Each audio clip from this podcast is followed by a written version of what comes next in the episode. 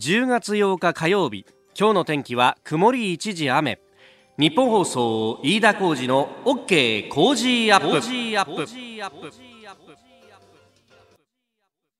朝6時を過ぎました。おはようございます。日本放送アナウンサーの飯田浩二ですおはようございます。日本放送アナウンサーの新業一華です。日本放送飯田浩二の OK 工事アップ。この後8時まで生放送です。えー、昨日まで韓国ソウルで取材をしてまいりまして戻ってまいりました、はい、え、えー、昨日はねエールス版お疲れ様でした。ありがとうございました。お疲れ様でしたお帰りなさいませ。いやいろいろ歩き回ったんで本当足痛いなっていう感じでね、えー、あの取材の模様は後ほど6時15分頃に、えー、今日はですねパク・フィラクさんという、えー、韓国の国民大学大学院教授の方のインタビューをお送りいたします。まあ安全保障面で、えー、韓国と日本の関係これから先どうしたらいったらいいのかというあたりをお話ししていくというところになっております。で昨日はあの夜もう9時半ぐらいだったかな羽田空港にようやく着いてですね、えー、えー、そのタイミングというのがちょうどこの横浜スタジアムが最高潮に盛り上がっているという9回の攻防と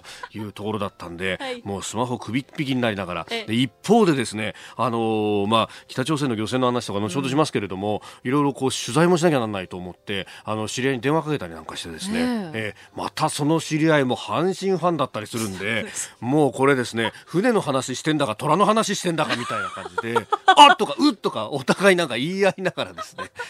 取材が進まんみたいな感じでもあったんですが、えー、えー、クライマックスシリーズファーストステージ阪神タイガース突破してえ、えー、横浜ベイスターズ相手に昨日は2対1で勝ったというところなんですけれども。よかったですね。おかげさまで本当に横浜ファンの皆さんには大変申し訳ないんですが、えー、あのいろいろメールやツイッターもいただいてまして私も目を通してますけれども、えー、先ほどの朝ぼらけとのこう絡みの中でですねハンターさんツイッターでうるせえよ大変失礼いたしました。朝からね結構な大きな声で歌っちゃいましたからね、あのー、ここから先は冷静にですね。冷静にですね。抑えながらやっていきたいと思うんですけれども。心の中ではニヤニヤしながら。それが顔にも出ながらいやもう今もうすごい今ニッコニコですよもう。見たことのない笑顔ですよ。いやいやいや。もうだって9月の半ばぐらいには完全に諦めてたからね。ああそうですよね、ねえ。ー、うん、もうダメだってみんな言ってたからね。いや まあこれもクライマックスシリーズの面白さ醍醐味妙味というところで、そして、えー、明日からはえー、クライマックスシリーズいよいよファイナルステージ、はい、えー、東京ドーム巨人対阪神戦、えー、日本放送では諸岡正アナウンサーの実況井端弘和さんの解説でお送りいたしますんで。伝統の一戦じゃないですか。いやー着せずというかね、ね、伝統の一戦になりましたよ。ねそうということで安倍晋之助選手と鳥谷選手が、うん、え両方とも今シーズン限りでユニフォームを脱ぐというね、うん、この2人のやり取りなんてのもちょっといろいろ面白いところがありますんでぜひ日本放送をお聞きいただければと思います。はい。さあ最新ニュースをピックアップいたします。スタジオに長官各紙入ってまいりましたが今日は昨日のですね、えー、北朝鮮の漁船とそして水産庁の漁業取締船のまあ衝突についてこれを一面トップに挙げているのが4紙あります。えー、ただね、これ、見出しでだいぶイメージが変わってくるんですね。朝日毎日は北朝鮮漁船沈没というところを取り上げてます。で一方で読売と産経は、えー、北漁船が急旋回衝突読売新聞。産経新聞は北漁船と水産庁船衝突。衝突なのか沈没なのかと、えー、どちらを見出しに取るかというところなんですが、まあ、沈没っていうのを見出しに取るとなんかあのー、当てられて沈,、ま、沈められたみたいなイメージもついてしまいそうなあ危惧も私としてはあるんですけれども、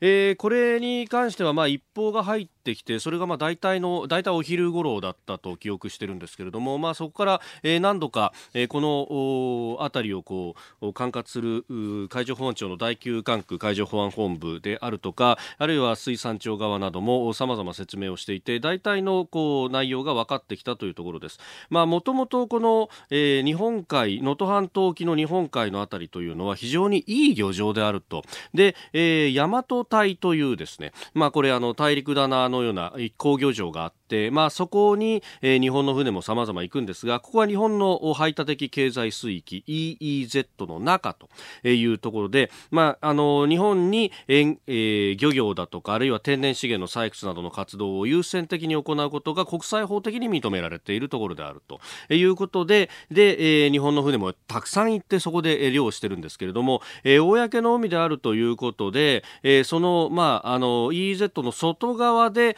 えー他国の船が操業するのはまあ認められると。ただ EZ の中に入ってくると、ここは日本に優先権があるんだから君たちやめなさいよと。あの、日本にちゃんと許可取ってるかと。取ってるんだったら取っていいけど、あの、魚を取っていいけれども、取ってないんだったらダメだぞっていう、まあその取り締まりもあって、えー、水産庁の船が出て行っていたと。まあもともとですね、この海域結構北朝鮮の船が、あの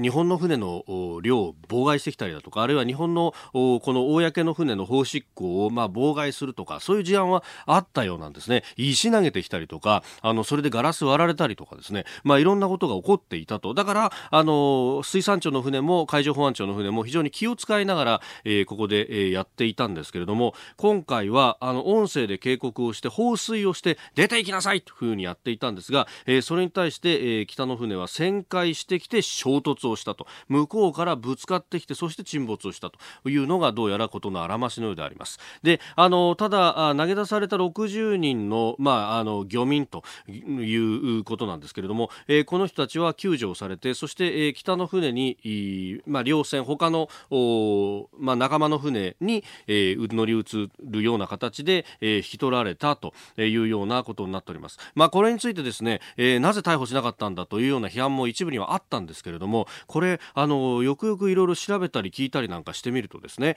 えー、まず、これ、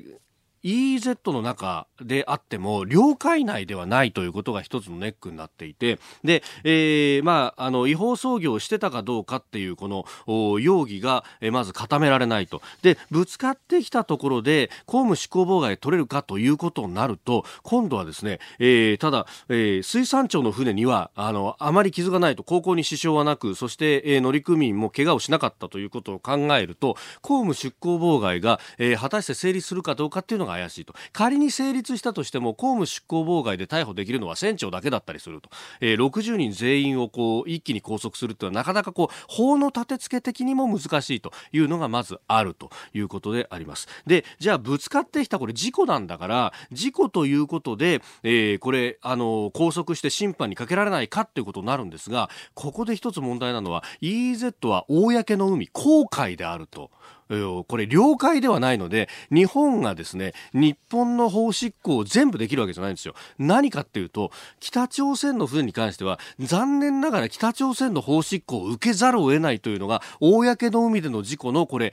あの国際法上のルールになってしまうと。これですねまた不思議なことにいろいろ調べてみると北朝鮮ってこの国連の海洋法条約に署名してるんですよ。で海洋法条約のこの原則にのっとると、旗を出している国の法執行に従うということに残念ながらなってしまうというですね、うんこの、ある意味、そういうこう、法の穴みたいなものに、北朝鮮の現場はわかんないかもしれないですけど、上からお前ら行けって言われてる人たちはこうそこのところにですね、えー、目をつけていたんじゃないかっていう非常に歯切りするするような展開になっているようです、えー、後ほどネットワークのゾーンでもこのニュース取り上げてまいります。さあ韓国で取材したあその様子をですねお聞きいただこうと思いますが今回安全保障について、まあ、特に日米韓の連携、えー、その部分で今まで北朝鮮であったりとかあを抑止してきたわけですけれども今ほころびが見えているというあたり、えー、国民大学大学院教授のパク・フィラクさんにお話を伺いました陸軍士官学校出身で予備役陸軍大量、まあ、大佐に相当という非常にいい安全保障に精通した方でありますまずは日米韓の状況についてです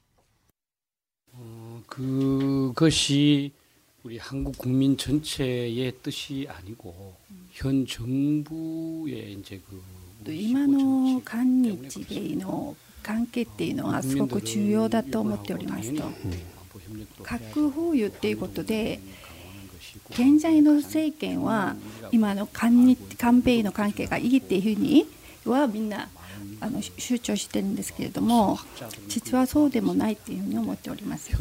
ね、実的にはあんまり競技とか韓韓米がの本物の競技とかもないし、ただ北朝鮮に関する話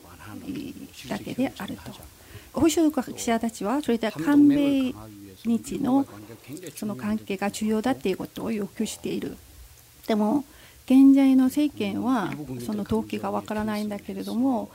なぜかとそれを重要視してないっていうように見えますと韓米の透明を強化するためには日本の役割というのは重要だと思います韓国で今起こっている日本に対する国民の感情に今検証して国は日本との関係を遠くしているように見えますで正しい政府があれば今のいいきなんかは全部乗り越えると思いますが今の政府はそうではない。で韓米の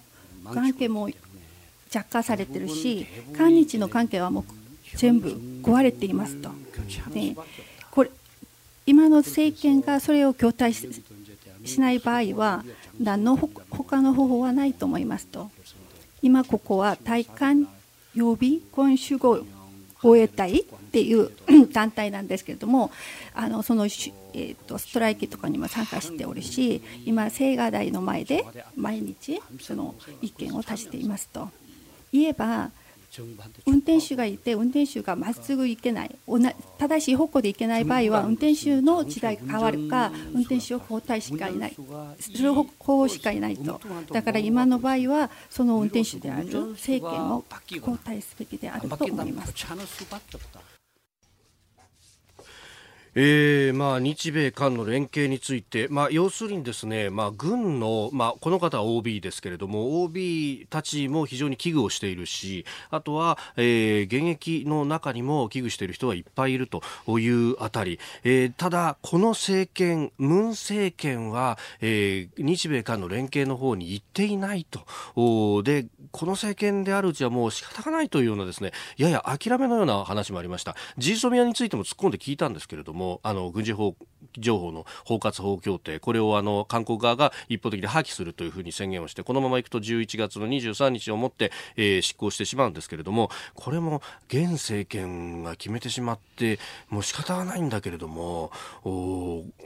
ただ今の政権変わらないことには何ともならんというようなちょっと頭を抱えたような、えー、状況でありました。さあそんな中でじゃあ日本政府について、えー、どんなことを思っているのか取るべき対応について伺いました。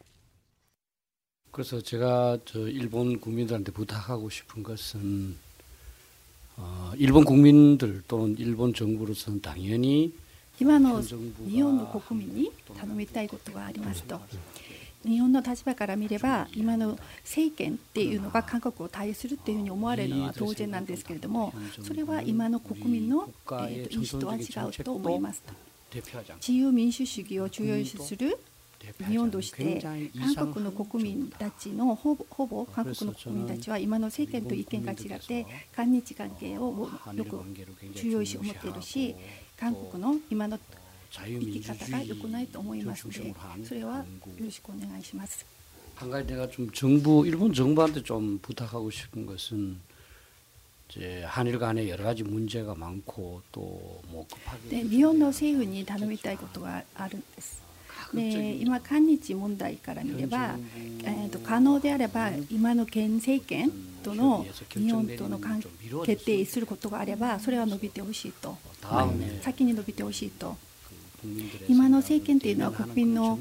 の考えとか意思を伝える政権ではないので今度国民の政権や考えを表示することができる政権が出た時にその決断を出してほしいと。で韓日関係が今のようにこれ以上悪くしても欲しくないしこれももしかしていい関係でも何でも何もしてほしくない。だから今はできれば今の政権との関わりを知ってほしくないっていうことです。安全保障の韓国の専門家が韓国のことを今のムン政権はえー、丁寧に無視してほしいというふうに言っているも同然という、いや、非常にこう厳しいというか、あの、そういうこう、状況というのを非常に感じました。まあ、あの、安全保障の面からいくと本来であれば日米韓ががっちりとこう結んで、えー、北朝鮮だったり中国に対処していかなければならないのにそれができていないっていうのは、まあ、あの現場に近い人間からすると非常に自軸じたる思いだというようなあ感じを非常に受けております。でこのパク・フィラク教授のインタビューですけれども、えー、今度ですね金曜日の日にもまたさらに、まあ、朝鮮半島の、まあ、未来というようなところも含めてお話を伺ってますんでまたオンエアしていきたいと思います、えー、明日と明後日の2日間は韓国経済について、えー、産業タイムスソウル支局長のオムジェハンさんに伺います。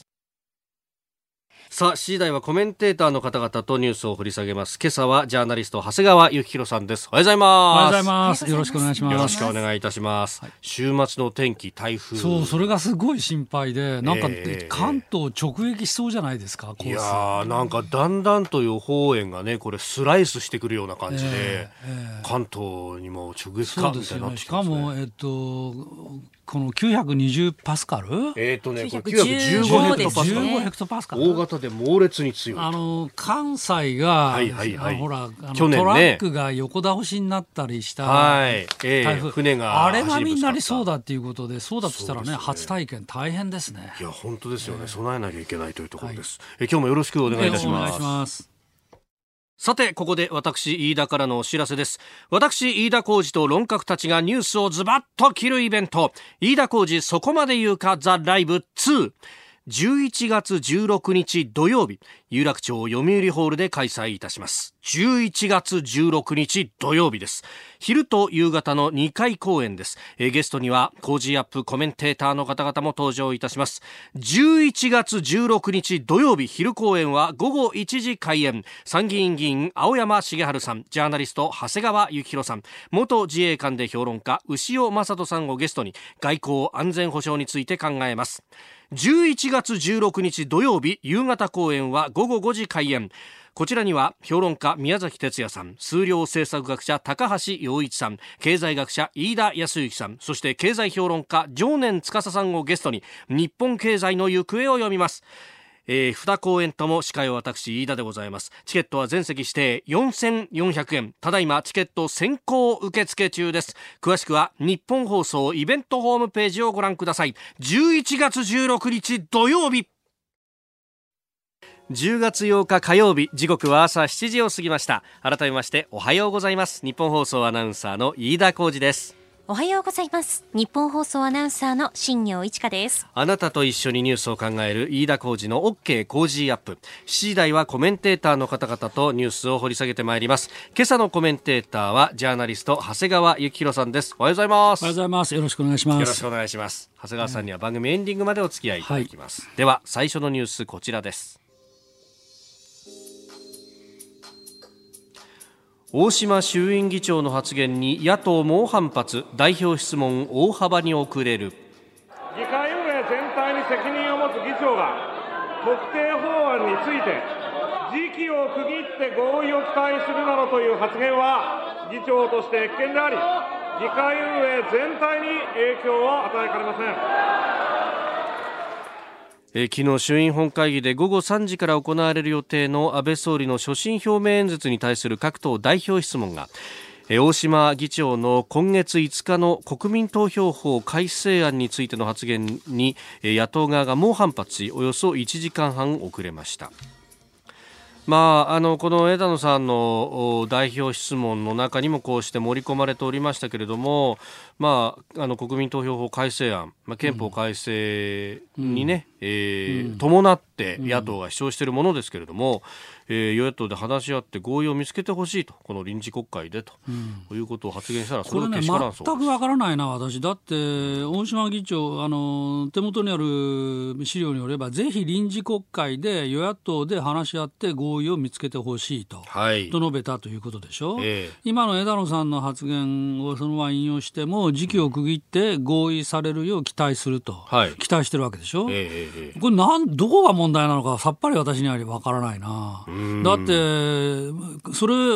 僕ら有権者から見ても与野党で話し合って合意を見つけてほしいと思いますよ、はい、まあ、あの国会での議論ってそういうもんじゃなかったっけ？そうそう。っていうね。だからねこんな揚げ足取りみたいなことをもういきなり本会議の冒頭でこんなことやってるんだから、もうこれはもう押して知るべしっていう感じ、こんなことやってそもそもあの支持率が高まるとでも思ってんでしょうかねと。いうふうに思わざるを得ないですね。ねまあ、議長として越権で看過できないとして、もう撤回を求めて、それであの本会議開かせないぞっていうふうになって、1時間半もしたと。本当それそれで、ええ、枝野さん、何言ったか、ようやく審議に入ったかと思うと、はい、台風15号に関連してですよ、被災地から対応の遅れを指摘する声が上がってるって言ってんだけど、はい、あなたの方も対応の遅れが遅れて 対応が遅れてんじゃないのと、議論しないんだから、あなたたちは議論するのが仕事でしょと、そのために税金払ってんだから、っ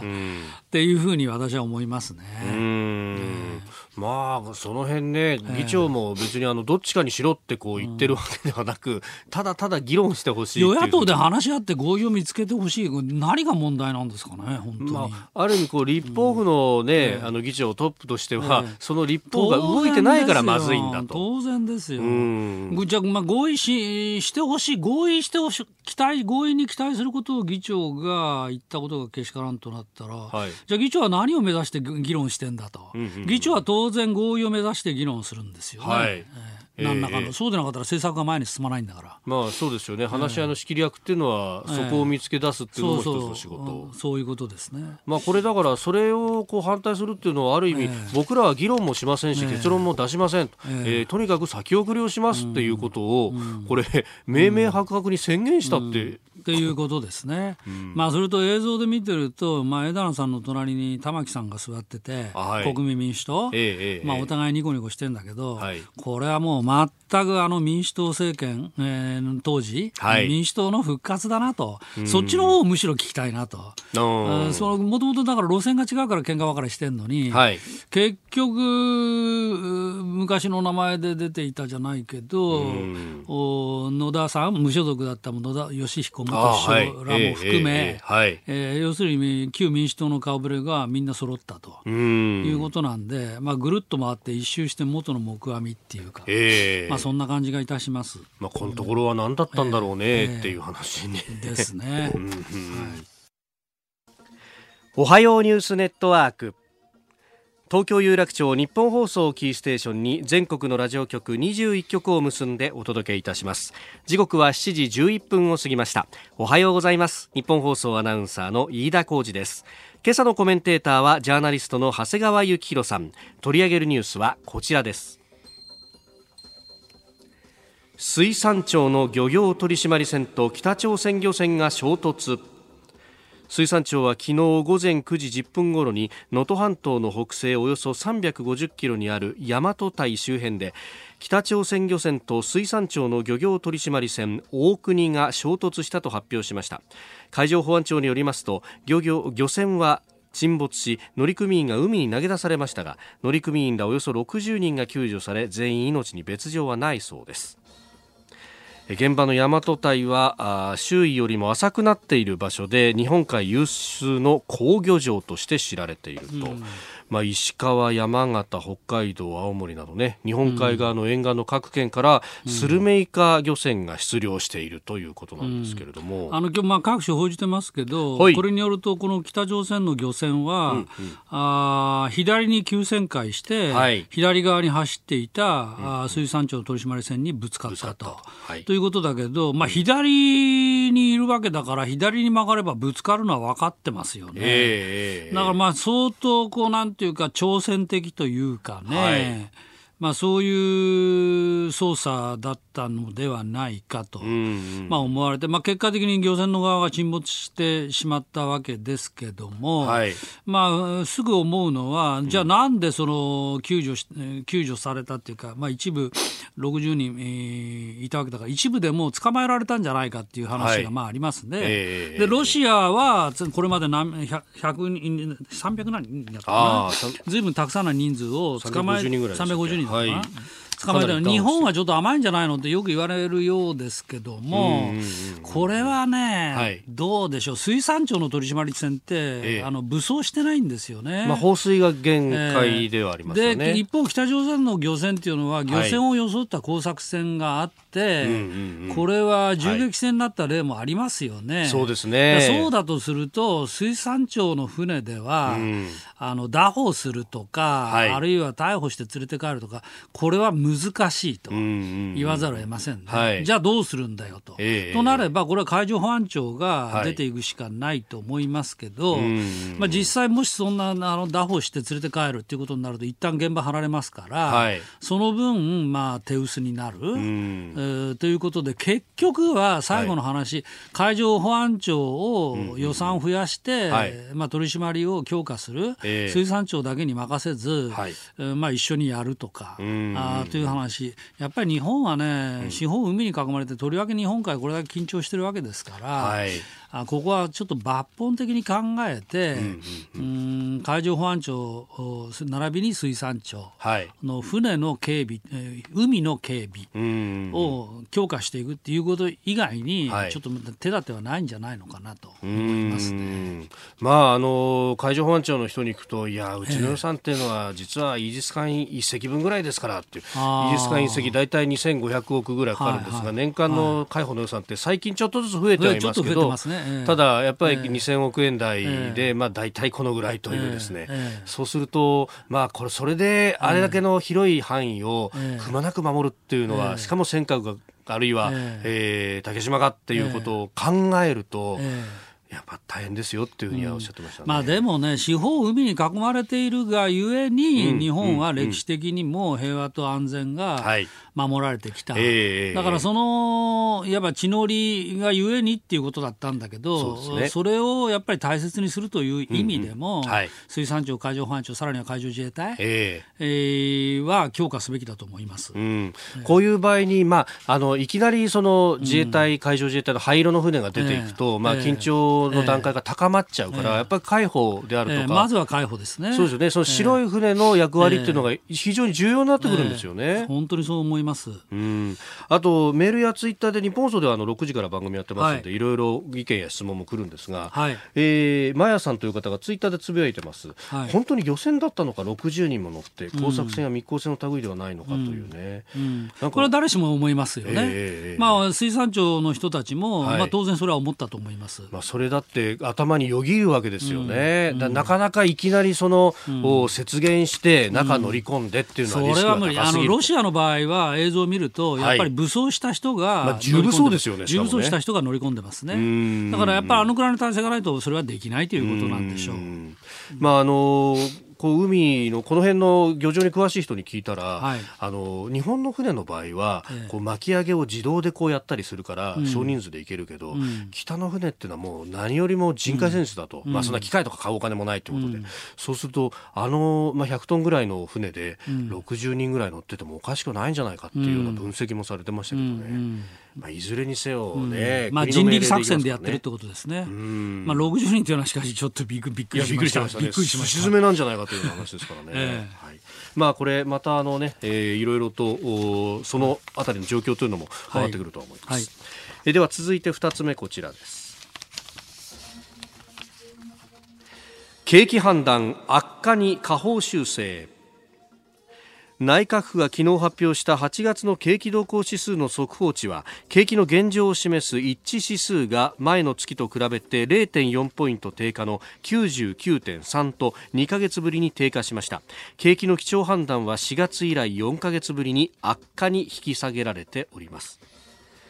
まあ、この景気動向指数の基調判断は数字を見て機械的にやるというものですが、うんうん、にしても悪化までいってるっていうのはね。ということですね。まああの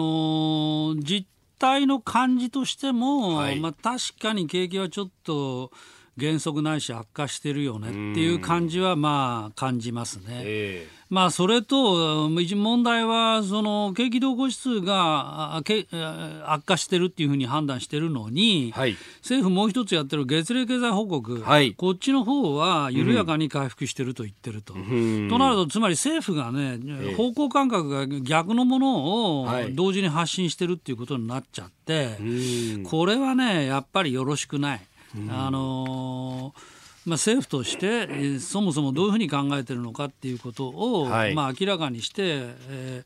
ー、企業や家計に判断に資するということであれば、うん、まあ、これはねあの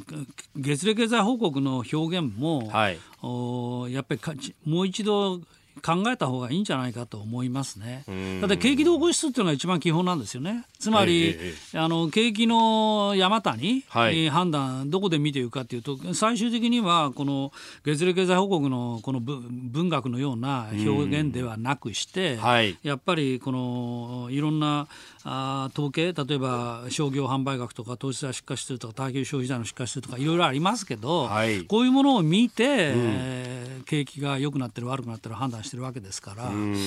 まあここはちょっと考えどころじゃないかと思いますね。今回みたいに、はい、ベクトルが上と下で全く違うっていうのは、えー、ちょっと国民家計企業としても、はい、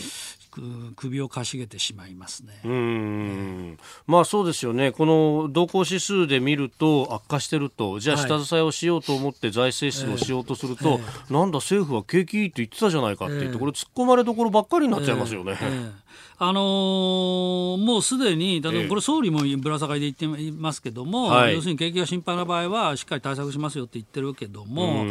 あのー、まあ、軽減税率、今でもやってるのは、軽減税率に伴うポイント還元、プレミアム商品券、はい、あるいは自動車とか住宅の減税などなど、いろいろやってるわけだけど、それは要するに、まあ、下振れしそうだっていう心配があるから、はい、まあ、そういう対策出てるんで、えー、まあ、全体として政府から出てくるメッセージは、じゃあ、下か上かと言われれば、うん、これはまあ下なんでしょう、まあ、そうですよ、ね、下に向いてるっていうことなんでしょう、うんまあ、数字も物語っているし肌感覚もそうだし肌感覚もそうです、ね、まあ、そうするとこの臨時国会では、えー、そのじゃあ悪化しつつあるというか、うん、もはや悪化してしまっている景気をどう立て直すかっていうところを争点にしてもらわなきゃ本当はいけないんですよね、そのところを枝野さんもまあやってもらいたいなと思いますね、えー、まあ、枝野さんも消費税率引き上げについてはまあ若干コメントしてて、はい。えー、このポイント還元もう非常に分かりにくくて、うん、私もよく分かりませんが、はい。えー、50万点、ええ。しか参加してないじゃないかと、まあ、もうこれを言ってるわけですけど、はい、まあ、この消費税率の引き上げもそうそうだけど、そもそもその景気をどのように見るのか。はいまあ、あの米中貿易摩擦はじめ、うん、今、世界経済全体見ても非常に不安定ですから、はい、まあ、そういう時にどうやって、どう見ているのか、まあ、この景気の判断そのものを問うっていう仕方もあったとは思いますね。うん。なんかちょっとね、枝葉のところの突っ込みそうそうそうそう、もっと大きなところから攻めていってもらったかったな、えー、えー、でまあね、野党は野党としていろんなこう、政策パッケージもあるのかどうかというところですよね。えーえー財政出動をもっとやれっていうのか、うん、そう。あるいはまあ日銀に見解を聞く。うん。っていうこともあると思いますよ。だってアメリカヨーロッパはすでに緩和方向ですからね、そうですよね。日銀は現状維持をこの間決めたばっかりでして、まあ、そのあたりも日銀の判断もまあお伺いしたいところだなと思いますね、まあ、そうした議論がある。そして中身が出てくる国会になりゃいいんですけれども、えー、そうですね、えーえー、この時間ジャーナリスト長谷川幸宏さんとお送りしてまいりました。日本放送でお聞きの方この後も長谷川さんにお付き合いいただきます。えー、今朝のコメンテーターはジャーナリスト長谷川幸宏さんです。引き続きよろしくお願いします。はいお願いします。続いて教えてニュースキーワードです。香港でも覆面禁止法で初の起訴香港でデモの参加者らにマスクなどの着用を禁止する覆面禁止法が施行されて3日目となる昨日7日。規則に違反したとして18歳の男子大学生と38歳の女性が起訴されました。規則施行後起訴されたのは今回が初めてです。えー、これ緊急状況規則条例の中でのマスク着用というところの容疑ということであります。これはね、あの武力弾圧はできないから、はい、まあその代わりに、まあこういう嫌がらせ作戦でじわじわと真綿で首を絞めるみたいな、うんうん、まあ作戦に出てきたなというふうに見えますね。まあ逆に言えばそれだけ武力弾圧は遠のいたということも言えるかもしれない。やっぱり10月1日の建国70周年、はい、あそこが一つの大きな山場で、うん、まあ、武力弾圧、もしかしたらっていう懸念もあったんですけど、はい、まあ、結局はししなかったと、それからしばらく経ってから、まあ、こういう覆面禁止法、はい、おまあ、こんなことやったって別にデモが終わるってわけでもなんでもないと思いますけど、えー、まあ、分かった上でそういうことをやったということは、うん、まあ、要するに手荒なことはできない、まあ、ささらされながらあの例の、ね、銃撃が依然として続いてますね。そうですね、えー、あの実弾の使用っていうのがね、えー、続いてますね、うん、で、まあ、足を撃たれたとか、この間も太ももまあいうことなんで、まあ、それも大いに懸念されるんだけど、うん、まあ、あのこうやって、えー、嫌がらせをしてきた、だから、まあ、いろんなことをこれからやるんじゃないですか、つまりデモはだめ、あるいは黒い T シャツはだめとか。えー、えー、えー、えーまあ、そういうことをやって、えー、っていうことですけれど、一方、デモ隊の方はもちろん、あの覆面だめだなんて言われてひるむような人たちではないと思うから、まあ、しばらくこのままついていくんでしょうね。うえー、メールでもいろいろいただいてますが、ラジオネームとんがらしさん。え体を張って連日の抗議すごいの一言とにかく再起ある若者の未来を積まないように未来の目を積まないようにしたいものです、うん、亡命するしかないのかな？みんなで小さな島でも買って建国できないですかね？と、うん、おまあ、亡命という部分っていうのは、ね。うん、まあ、国外脱出、もうすでに、まあ、アメリカとかカナダ、イギリス、はい、あるいは近いところではマレーシアまあ、なんかが人気があるようですけども、はい、まあ、そういう話もありますが、まあ、しかしまだごくごくごくほんの一部に限られていて、うんうんはい、まあ、18歳の学生さんが亡命するなんてこともできないでしょうから、うん。あれ、国外脱出する、はい、まあ、お金もかかることですし、すね。まあ、となると、これはまあ、まあ、こんな言い方してはなんですけど、まあ、私はもう本当に悲しいね、悲しい。つまり出口が見えないんですよ、これ。えー、絶望的。はい、で、まあ、唯一希望の光といえば、うんはいまあこれやっぱりアメリカなのかなと、えー、アメリカのトランプ大統領が、はい、あの香港デモについて事態を注視していると、うん、クローズリー・モニタードだったかな、はい、っていうふうにこの間の国連演説で、うん、香港のデモについて言及しておりました、はい、まあ、このことが中国共産党に対する一つの牽制になるかもしれない、まあ、なるでしょう、うん、実際、うんえー、でしかもその前のツイッターでは大統領は香港デモで手荒なことがあった場合、はい。えー、通商交渉で合意するのは難しいと、うんはい、まあ、そこまで言っていると、うんうん、まあ、いうことですから、まあ、これが相当なあの習近平体制に対する、はい、まあ、抑止効果をも得てると思います。うんうん、まあ、そのあたりが、まああの救いといえば救いなんですけど、まあ、だからといって、ではじゃあ、この香港の未来を、アメリカの大統領が切り開けるのかっていったら、それは難しいそこまで介入をするっていうのは難しいと。となると、じゃあどうするんだと。えーまあ、議会もね、えー、人権民主主義法案を、まあ、あの可決を、まあ、委員会ではして、まあ、これからこう成立に向けてっていうところ、まあ、大統領が署名すればそれ発行しますけれども、逆に言うと、まあ、そうやってこう、まあ、外から制裁をかけるみたいな形でしか、なかなか中に手突っ込むのが難しいってことですかね。ね。まあ、あるいはですよ、はい、まあ、非常に可能性は低いとは思うけど、えー、この香港の行政長官、まあ、今あの、キャリーラムという人ですね、えー、キャリーラムさんやってるわけだけど、うん、この行政府をあの仕切っている人たちが、はい、中国共産党に対して反旗を翻すと。いうようなことがあり得るかありえないか、はい。まあ、もしそれがあり得れば、えー、その時は中国共産党が行政府に対してなんか行動を起こしてきますよね。ね。まあそうですね。そういうふうになると展開は一挙にこう政治的になってきますから、うん、あこれはあの新しい可能性もあると思うけど、はい、あのまあそこまでたどり着くかどうかですよね。そうですね。今のところは行政長官は完全に中国派、うん、中国派ですね。うん、ですね。え今日のキーワード覆面禁止法香港についてでした。さあメールやツイッターでいろいろご意見いただきますがメールラジオネーム空の青さん55歳千葉市中央区の方ですね。あの北朝鮮の漁船と水産庁の取締船の衝突について北の漁船のノルマってそんなに厳しいんでしょうか？といただきました、うん、まあ、これあの12月に向けてなんか今がピークのシーズンだみたいな話もありますね、うん、そうですね、まあ、あの取ったものはほとんど中国向け輸出に当てているようでまあ、要するに外貨稼ぎということですね。あの中国の経済制裁が若干弱ってきた。緩和されてきたと。はい。あの解除したわけじゃないけど、取り締まりが緩くなったっていうこともあるようです。うん。お送りしております日本放送飯田浩二の OK 工事アップ。お相手私日本放送アナウンサー飯田浩二と新業一華がお送りしています。今朝のコメンテーターはジャーナリスト長谷川幸宏さんです。長谷川さん引き続きよろしくお願いします、はい続いてここだけニューススクープアップです。この時間最後のニュースをスクープアップ米朝協議の内容聴取のため滝崎アジア大洋州局長アメリカへ。菅官房長官は昨日スウェーデンで5日に開催された米朝実務協議の説明を受けるため外務省の滝崎アジア大洋州局長をアメリカに派遣すると発表しました。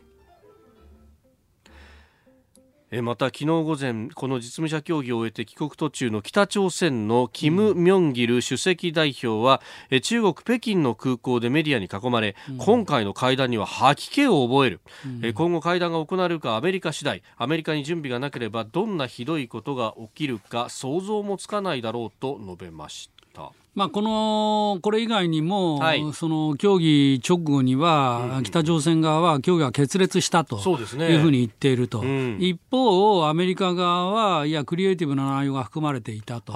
い。うことで、はい、スウェーデンに招待を受ける、つまりもう2週間後をめどに、もう一回再協議するということに前向きだっていう、まあ、発表、コメントしてるわけですよね。はい、多分だからそれ以外にも、もうちょっと実は話し合いの中で、北朝鮮が何を関心持っていたかと